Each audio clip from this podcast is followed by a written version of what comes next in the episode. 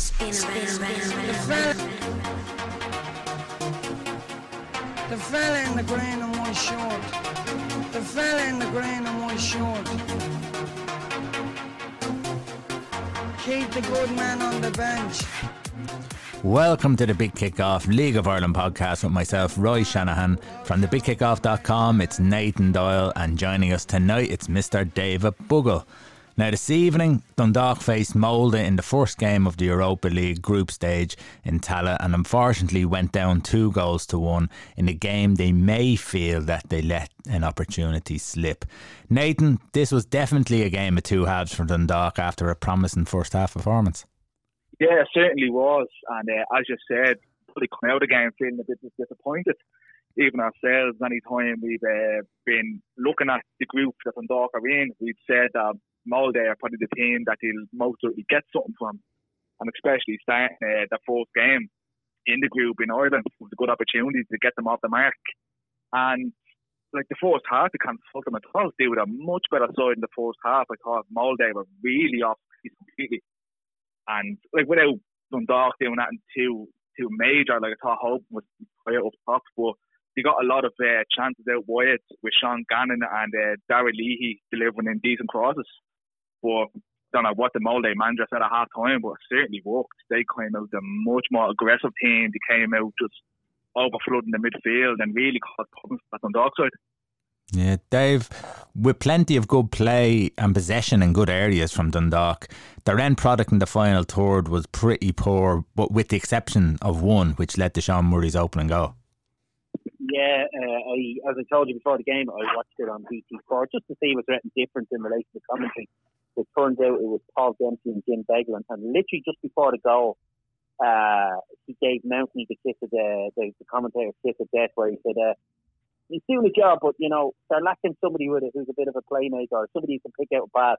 Literally ten seconds later, Mountney put in a beautiful ball for Murray to put away, and uh, typical commentator scores. But uh, yeah, great goal, like a great finish, just a good, solid, professional finish. Um, and it was the kind of couple of extra passes that you want, and then great little one-two, and then a lovely ball and, and shocking defending um, for Murray right in the middle, no one around him, and a nice little finish into the far post there with past the keeper. But as I said, very funny listening to Beglin giving them the commentator scores. uh, Nathan, in the first half, I thought Chris Shields, Murray, Sloggett worked hard, limiting Molde to long range shots, really. And they made Hussain and, and Eikrem drop into their own half looking for the ball. And that suited Dundalk just fine, didn't it? Yeah, he looked very comfortable throughout the whole of the fourth half uh, like the guys you mentioned in the, midfield, without doing anything spectacular, they made it really hard, and they made we don't like sorry, Molde only had scraps to walk really, as you said. A lot of it was out from launch shots outside the box and a couple of uh, set pieces. But besides that, Molde had very little opportunity. I think the closest they came was a shot outside the box, wasn't it? Mm. About 20 yards out, and it just about went wide. So that was really the main of the, the bulk of the chances for them. And like I said, I thought uh, Hoban was pretty quiet, especially in the fourth half, but they still just they, they seem to sort of over override the midfield a little bit, and the two the two fullbacks for Dundalk really did cause problems down the down the uh, the wings. Yeah, I think most of those passes were coming from in front of the Dundalk midfield, where they were pinging 35 yard balls out to Gannon's side, who struggled a little bit. And of course, uh, there was a couple of times where they, they could have got in, they didn't get in because they did defend well in the end, but there were last ditch ones. But it was a warning for the second half. Yeah, it really was. And I think, yeah, like you said, Gannon for me was a little bit just outmatched uh, with with pace. I thought Gartland at times covered them well in the fourth half, and he got away with it a little bit. But uh, Molde really upped the pressure and they really ramped up the, the physicality. I thought as well in the second half, and it was just unlucky for Dundalk. I thought probably of the 90 minutes, maybe the best team won. But if they could just, if, if they just took the foot off the gas a little bit, like they couldn't really put it down to fitness of dead into the season now, you know. But um, he just really keep, couldn't keep up the pressure and keep up um, just even passing the ball. It, was, it was a lot slower in the second half. They couldn't get it out of feet as quick as they were, and they could get it, couldn't really get it wide as quick as they were doing it. And all credit to Molde. They did come out with a much better side in the second half. one thing I noticed, and it was slightly concerning at the time when I was looking at at the start of the second half, and I was probably right to be concerned. Sean Murray won a free kick just inside Molde's half on the left hand side. It was about the 46th minute, I think. And Leahy stood over the ball. And instead of looking forward to push back the Molde team into their half, he turned around and played the ball back 40 yards to Gartland on the edge of the box. And then it made its way back to Rogers inside the Dundalk penalty box. So, Dave, it made me think about what the team talk was at half time. And from what transpired in the half, it seemed to me that it may have been a containing message just to consolidate. Absolutely, um, because as much as as, as as it was obvious that it was uh, Molde obviously got the the, the hairdryer treatment. It's a it's a double edged sword in the sense that that was the prime example. Literally, a force minute in instead of stamping your claim and trying to force their you're you know you're going to get a reaction from a side who in theory are supposed to be a better side than you um, and you know you're going to get a reaction as soon as the first or as soon as the second half kicks off. So uh, the early signs, and as you said, from that free kick, you kind of do worry, and you're right to worry. So as much as Molde came out quite strong, there was that there, as you said, a sense of yeah, what, what we have, we hold to an extent, or let's keep it nice and simple. The first five or ten minutes, don't give them anything uh, to fight for, kind of thing. It was yeah, it was a bad indicator, obviously, how the second half played out. But once Molde got their backs up, it was it was going to be a tough it was going to be a tough second half. Do you think Nathan mentioned that there he didn't think it was tiredness? Do you think the efforts of the first half drained the legs for the second half, or was it just that they tried to consolidate and were disorganised in doing that? Um, yeah, I suppose what you have to say as well. There's, there's a bit of it, the element of the of the opposition as well, because this side came uh, with a great came off the back of a great result against the league leaders at the weekend. And as Jim Beglin kind of said, and as the guys that were talking, like sometimes you can be a bit leggy, sometimes it can be a bit of a, a slow starter, and, and matches catch up on you. But in fairness to them, they got going in the second half, and it was an element of, let's be honest, a better opposition, unfortunately, and they kind of came to the fore just as much as Dundalk probably had a game plan in the second half. They probably got scrapped a little bit with the with um, the good strong 15 first 15 to 20 minutes start in that second half to really consolidate for Molde, and then they took control. So then obviously Dundalk had to rip up whatever they were going to go with. So I don't really think they got a chance to do whatever their game plan was in the second half, regardless of whether their legs were there or not. Because in fairness, they, they finished quite strong, and obviously with the five subs, you can kind of get away with your team being leggy because you have five fresh players come on in the second half. So the the legginess you can kind of hide that a little bit by making the right uh, right substitutions. Yeah, I think one of the points that was made that maybe Dundalk made their changes a little bit too late. Yeah, yeah, yeah, hundred percent. Um, because as soon as they got the second goal, Molde, they sat back. Um, they were quite happy, and I think they were quite comfortable going, yeah, they won't break us now. And obviously, the Dundalk had a few chances, and you could see them getting a little bit tense in one or two of the things they were doing, and some of the passes were getting a bit sloppy. But that's down to obviously trying to force the game. But uh, yeah, I, I'd probably agree with that to an extent because there was one or two guys obviously who looked like like because they did good bench at uh, um, Dundalk, and it was very funny because as Dempsey and Beglin did a good job in BT. I keep hanging on about this. They, they were doing a good job, and they seem to know what they were talking about. But it was so obvious Dundalk went to a back three, but Beglin went on about it being a, oh, they're giving up and they're containing what we have and like they don't want to get hammered. And you're kind of going, they're obviously playing three at the back and two wing backs. They're going more attacking. And then eventually they kind of copped onto it and they tried to just slot it in like it meant nothing in the commentary a couple of minutes later. Then it was, it was weird. The goals, Dave, from uh, the first goal, which was a great goal, really. They were Dundalk, I thought, didn't press very well. I thought they sat on the edge of the box as they as Molde passed around, probably ten yards or fifteen yards outside it. But they did work it, and they were slow to get out. Anytime they, they, they were getting out, the Molde players had got the ball under their feet, first touch, and out and gone away from them before they could get near them. So it, it was very. I thought it was a very sluggish press that they were putting on, but maybe it was a tired press but they didn't press quick enough. They didn't. They gave them the opportunity to pick their passes, and that really caught them out. And I just thought on the on the left hand side, Leahy and Duffy got caught out really badly for uh, for when the ball came in for the cross. Now the, the goal was a great goal. It was a great volley, but the cross that came in, it was two against two on the on the left hand side, and, and the two of them were marking one man. Yeah, um, very sluggish. Um, but yeah, yeah, and I suppose that, that's where the point is, is, is that what's the crack is that they're a bit leggy. But once again, you know, I, I think as much as we're going to focus on Dundalk, you need to focus on the fact that this is a side that came alive in the second half and showed what they're really like. And as, as he said, it was a good it was a good volley, but it would have been interesting to see where exactly it was going to end up. It was hard to tell from the angle behind them because it obviously took a deflection off Gannon. So it, it was hard to tell whether it was going straight down the barrel towards Rogers or or or was it going to go down the opposite to the opposite post? It was tough to tell. But that's where you see this happen a lot when you have a not necessarily uh, the weaker side, but when that mentality comes in of sitting back further and further, you know, you don't really, you're telling yourself to get going and they don't. And as I said, a bit flat footed for that. And it was quite too, it was too easy, as you said, for, for the ball to come in for, I can't think of the guy's name. Um, no, Hussain uh, Bolly. Yeah, I, I think Dundalk are a team who like to attack, like to keep possession of the ball, like to press teams back. And it's very hard to turn around then for you know a full half of a game and, and, and consolidate. And when you're not used to doing that all the time, so you, you maybe give them benefit of doubt and that, but still, I thought there was uh, uh, disappointing aspects of. I thought they could have done things better. Uh, I under, totally understand that uh, Molde has stepped it up and we're, we're a completely different side in the second half, but I do also think that uh, Dundalk, the, your team always contributes in some way to what way they play as well.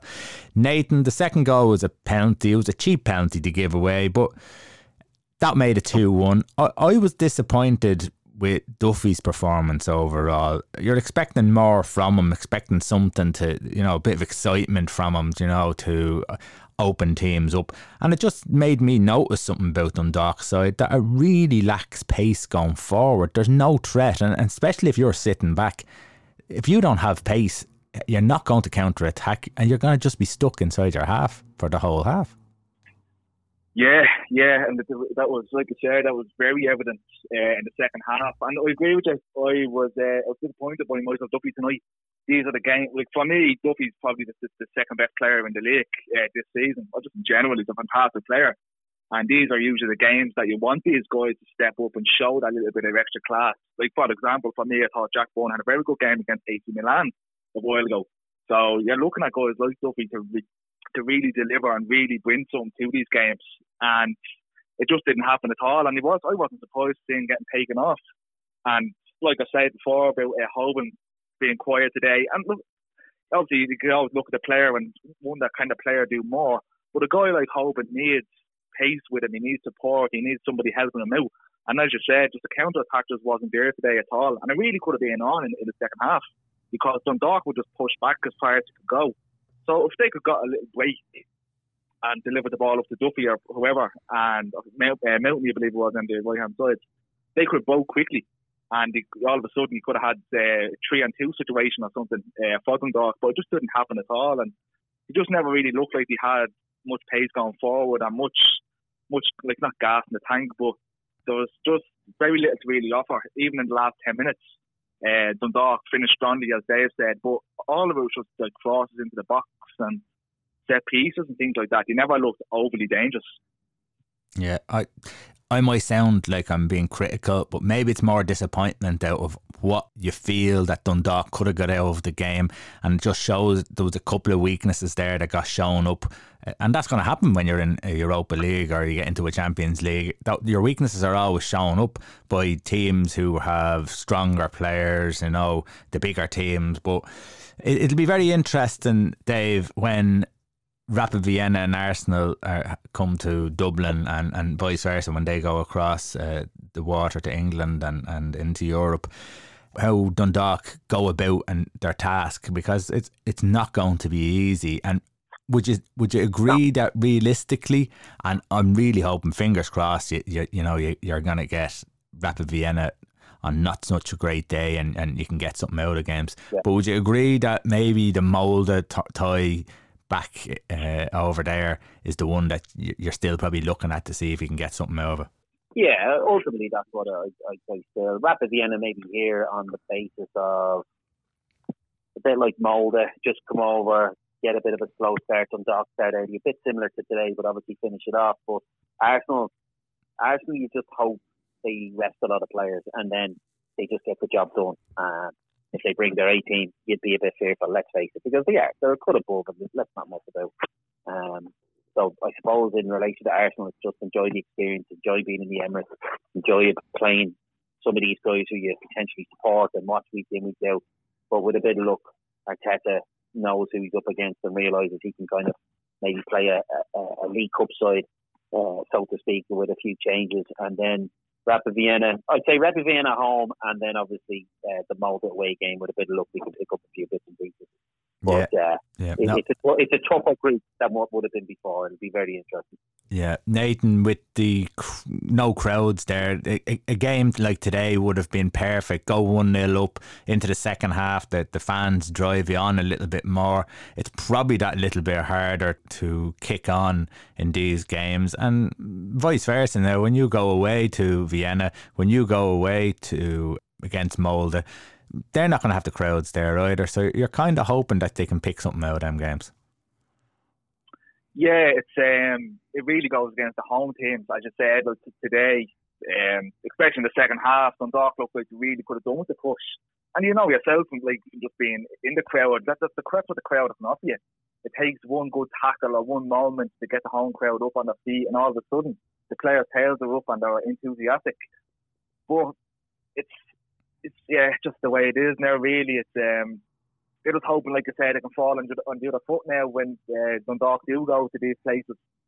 Hopefully that they, they have the same uh, the same impact because it's just a shame to see such big big occasions like this. It would have been close to sell it. We probably would have sold out tonight in Palace Stadium. Would have been a great uh, occasion for Dundalk and for the League of Ireland in general. It's not that often that we see side get into uh, group stages uh, lately. So it really is an, an aspect that's missing, and it's, it's something that really could have pushed Dundalk on today, especially in the second half. As I said. a defeat nonetheless. But again, you never really lose. You learn, and hopefully Dundalk go on now and uh, learn from this and can take points off the others in the group. Uh, they're certainly giving us something to look forward to. Anyhow, I couldn't wait to get home and see the game today. So yeah, it, they're certainly giving us something to look forward to. Okay, Nathan. The FAI finally released statement regarding the end of season, uh, regarding the positive COVID cases that are building up and the games being called off. What did that statement say? Yeah, thankfully, it's um, we've been living in fear a little bit um, of like, will with the season finish, will what will have going to happen? Because we've seen plenty of sides. We've seen teams like Shamrock Rovers, Bohemians, and Pats and Galway, just to name a few, all being affected by positive cases or close contact cases. But uh, thankfully, we got a statement uh, by the FAI, obviously lengthy. You're not going to read it all out and a lot of it is regarding underage teams. But regarding um, the Premier Division, First Division, and the Women's National League, they are permitted to continue playing and training. With the uh, the Premier Division is set to finish up on the 8th of November, and the First Division set to finish up on the 27th of October.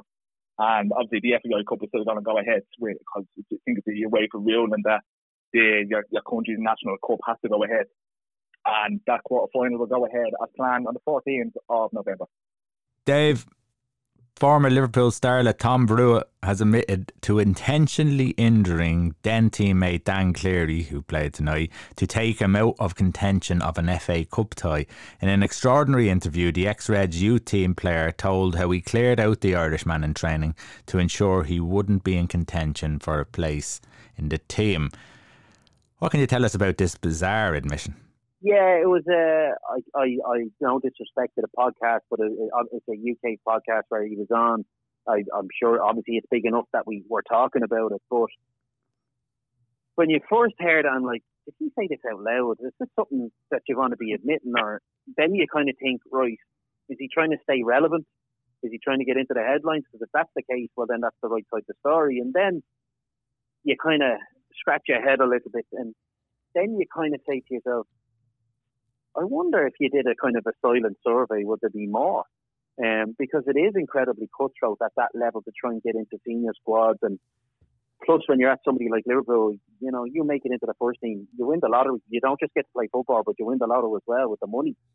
And you wonder to yourself, is there a bit of that that goes on a bit more than we think? Now that doesn't mean I agree with him, but I just would like to know is that I'm sure it doesn't. I'm not. I'm not saying it's going to happen in every team, but I'm sure he's not the only person to have ever done it.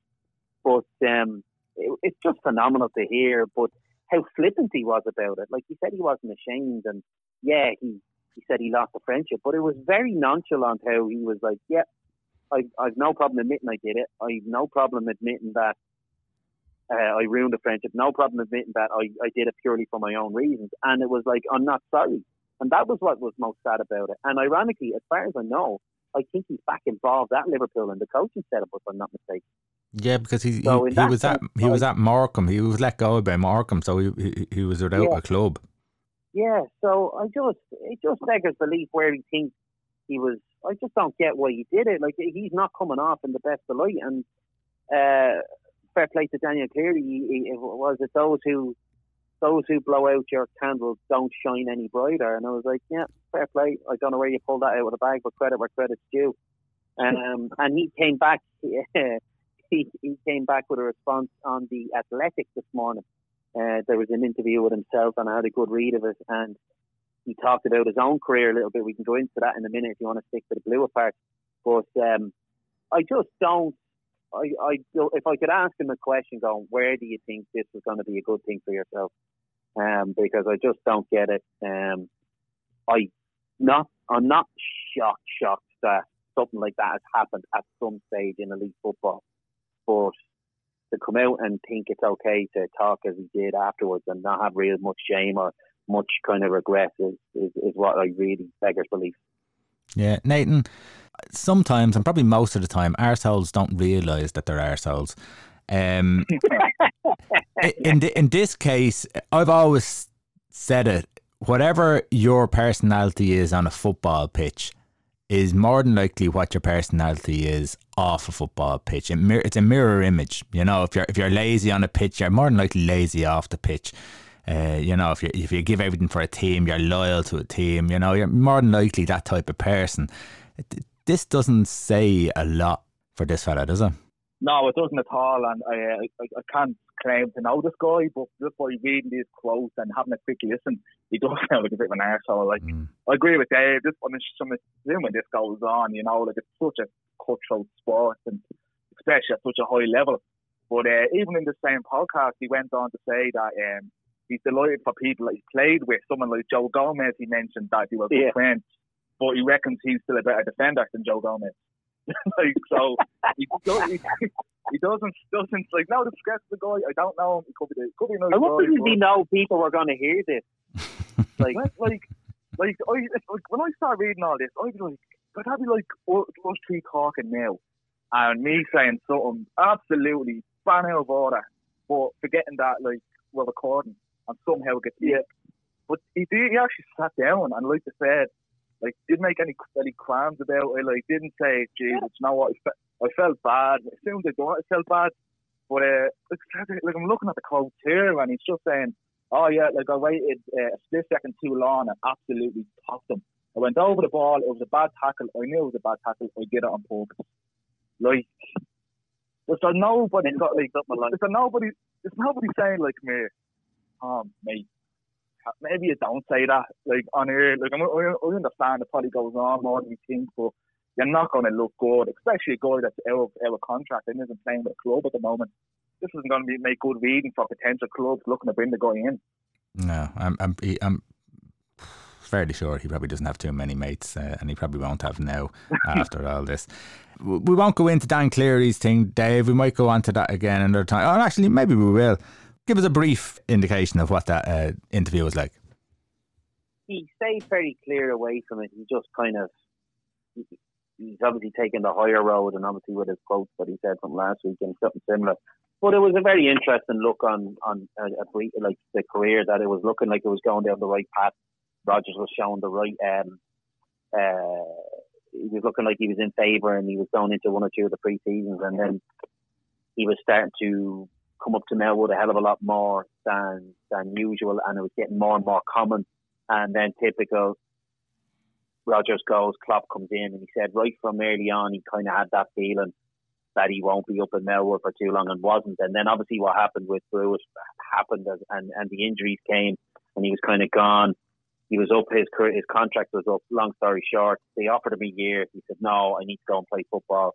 Went to Birmingham, same thing, started to build up the relationship with Gary Rowett, starting to go up, looking like he was about to start getting into the side consistent. Rowett gets the sack, he's back at the back at uh, square one again and uh, ends up back at home and went on trial at Rovers and then went up to Dundalk and Dundalk came in with the offer and he hasn't looked back since. He hasn't seen his family for five or six years really consistently and now he's back home, back enjoying his football again. And any of the guys who seem to come back off to say the same thing. They they love football again because it, it, it must be a very sterile, very um I don't know, lack of heart, I suppose, at that level. You really need to have a have a have a thick skin to survive the early years by the sound of it in, in, in, in the league football. And all the best to him. I think he can make a good career out of football here now. The levels in, in, increasing all the time. It's proven tonight, you know. So uh, yeah, it's not a bad place to, to play your football. Hopefully, and I say it week in and week out. Hopefully, you know, people start putting pressure on the government, start putting a bit of money into these clubs and into the infrastructure. The GAA get so much money; it's ridiculous. Uh, stadiums that are being built, and uh, the large participated sport in Ireland uh, gets, you know. The, the, the, head is turned, the cold shoulder. Okay, uh, Nathan, there was a couple of moves that were interesting. Yes, the main one for me, and I think for a lot of people, was uh, Daire O'Connor we talked about him uh, last in the last show that uh, he was obviously let go by Cork City somewhat surprisingly. He's a, he's a cracking, cracking young player, only 23, and he just wasn't really getting into the team this season with Cork, which is surprising because we said so many times on the show that Cork was just crying out for a bit of quality. But he got his move. It's uh, been officially announced that he's going to play for Cliftonville up in Northern Ireland, up with the uh, the NIFL Premiership which it only kicked off uh, this weekend, just gone. And Clifton Cliftonville won their opening game. They beat Glentoran 1 0. So it's um, probably a bit of a, a little bit surprising. People were saying that he was in talks to join Bohemians to possibly uh, replace Chris Twardek, who, who recently left for Poland. But probably didn't want to wait around until the new season. He went up, up to Northern Ireland and he could start playing football right away. He'll join former League of Ireland players like uh, Richard Bush and Ryan Curran, who are currently playing up at Cliftonville. So uh, best of luck to him, fairness. That um, Cliftonville finished fourth last season in the league, ten points off the top. So it's a decent enough standard for the guy to be going and playing. Yeah, I think one of the things with the League of Ireland, as you said there, the off season is here, and not everyone gets paid a fifty-two week contract in the League of Ireland, and there's a lot of 40, 42 week contracts, and you, you probably have to sign on then for, for those weeks in between. So maybe that's what's uh, triggered that move then to uh, up the north. So yeah, best of luck to him. Right, you have a couple of fans' questions. I do, and as always, thanks very much to anybody listening in that did send the questions. Um, as, as every week, we're trying to get different people, different names. So keep sending them in to any of our social media platforms, the Facebook, Twitter, Instagram, LinkedIn. You can get myself, Nathan Doyle, and any of them, and just send them in. Keep them coming. Uh, we got two good ones today, lads. I have to say.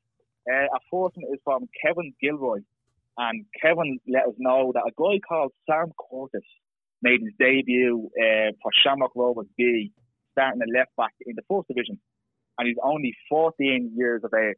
And Kevin wants to know: is that too young for a player to be playing at this level? Do you say Shamrock Rovers B? Yeah, two. Two. It's two. It's official. It's official. okay. D- last, time, wasn't last time. uh, Dave, what's your thoughts on that?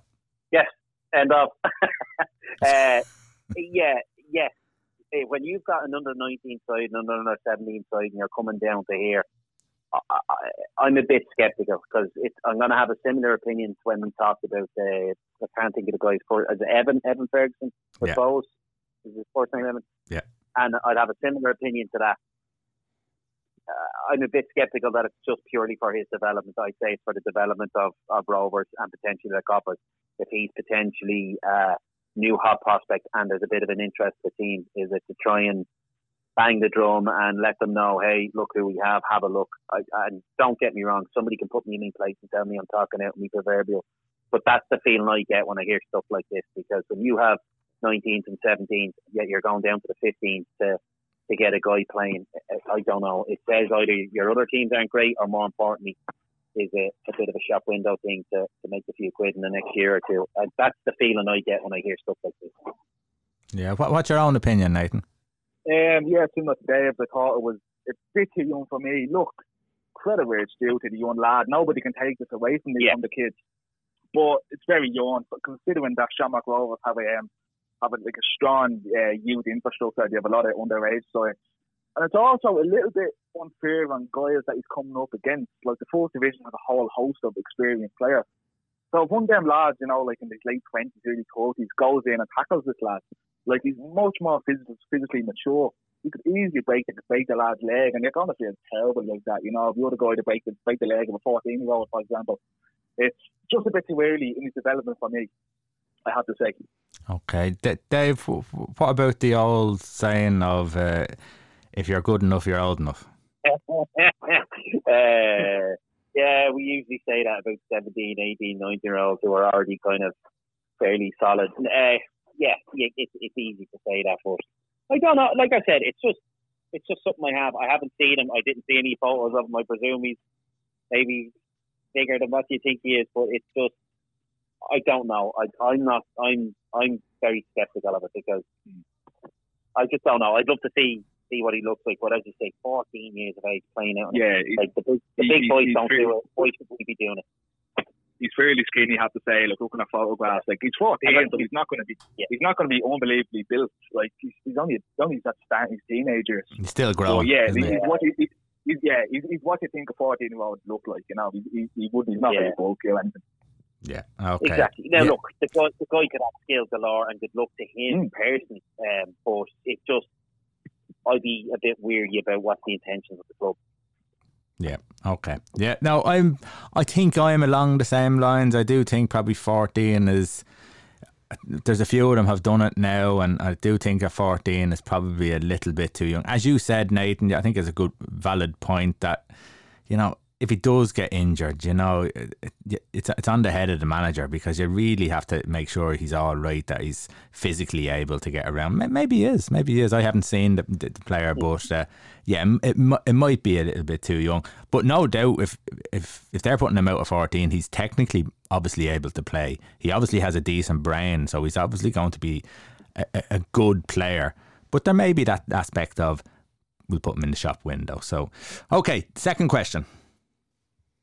Second question is from a guy called Colin Gibbons, and I think this seems to be in relation Gibbo. with the room.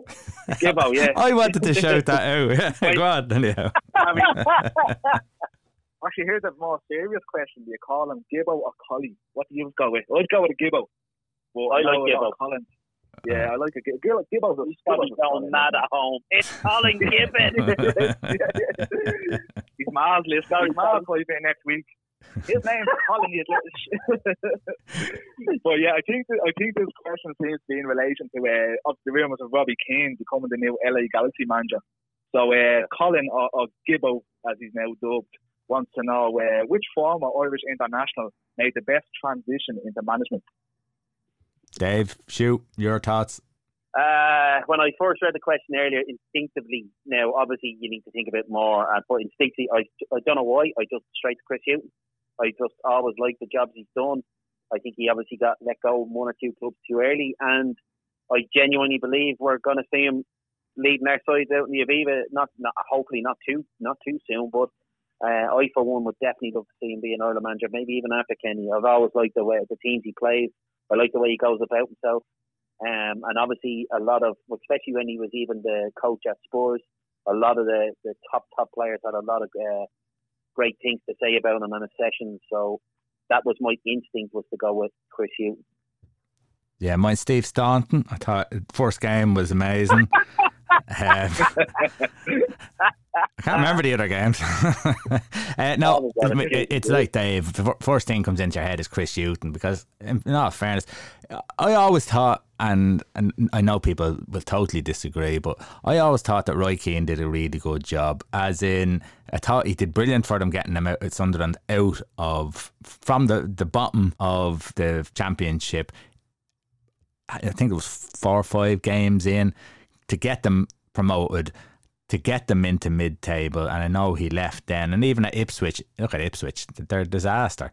And to keep them maintained, I always thought he did an okay job. But I think because Roy Keane is so critical of everyone, everyone's so critical of Roy Keane, and he, he's probably nearly on a loser on the manager saying if he doesn't get everything right because of the standards that he set on everyone else.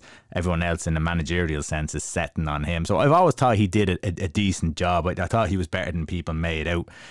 I suppose. Look, Mick McCarthy. Uh, Uh, Mick McCarthy's always been good. He's been solid he's done good jobs with the Irish team, but with Wolves, he was, he, was. I thought he was excellent with Wolves, and I just thought he was a little bit unlucky. To, he, I don't know how many promotions he got with them, but again, Mick McCarthy has done well. Uh, Nathan, who, who who have you got in your head? Yeah, it seems to be a full house of uh, Chris Hughton. Like like yourself, like I usually answer these questions with the first person that comes to mind. And yeah, for me, it was Hughton. I don't know why Dave O'Leary popped in the head straight after. Oh, David, yeah. Yeah, I don't know. There's, I know David's more of a short term, like like it doesn't have the longevity of probably your, your McCarthy's and uh, your, your Hughton, your Chris Hughton. But um, yeah, if Dave's going to take Chris Hughton, I'll go with Dave O'Leary then just to make three different answers. Obviously, he done very well with Leeds United and then went on to Aston Villa. And where's the end of Aston Villa? Went to mad, didn't he, at Aston Villa? Yeah, he went out to one of the sunny, sandy places, I think, didn't um, he? Yeah, I think it was, oh God, out the boys, that's where it was, yeah. Was that the first sunny, uh, sandy place you could think of? yeah, we'll just straight away. Yeah, Dubai have one of them places. Just no, just say Dubai. Be confident. Be confident. Okay. Um, well, yeah. We, we, we'll. I think we'll leave it there on, on that note. Uh, again, unlucky for Dundalk tonight, and we're really looking forward to the next uh, set of games and just to see how they get on. Uh, listen, if they go, if they lose all six games and they, and they put up a performance like they did today for somewhat of the game, people would be happy. But I definitely think that there is uh, there's a result or maybe two in, in them, and let's hope they can do that. Uh, Nathan, thanks very much for coming on again. Uh, David, that was your, your, your first League of Ireland one. Hopefully, we'll get you on again for a, a, a few more. Uh, thanks very much. Take care.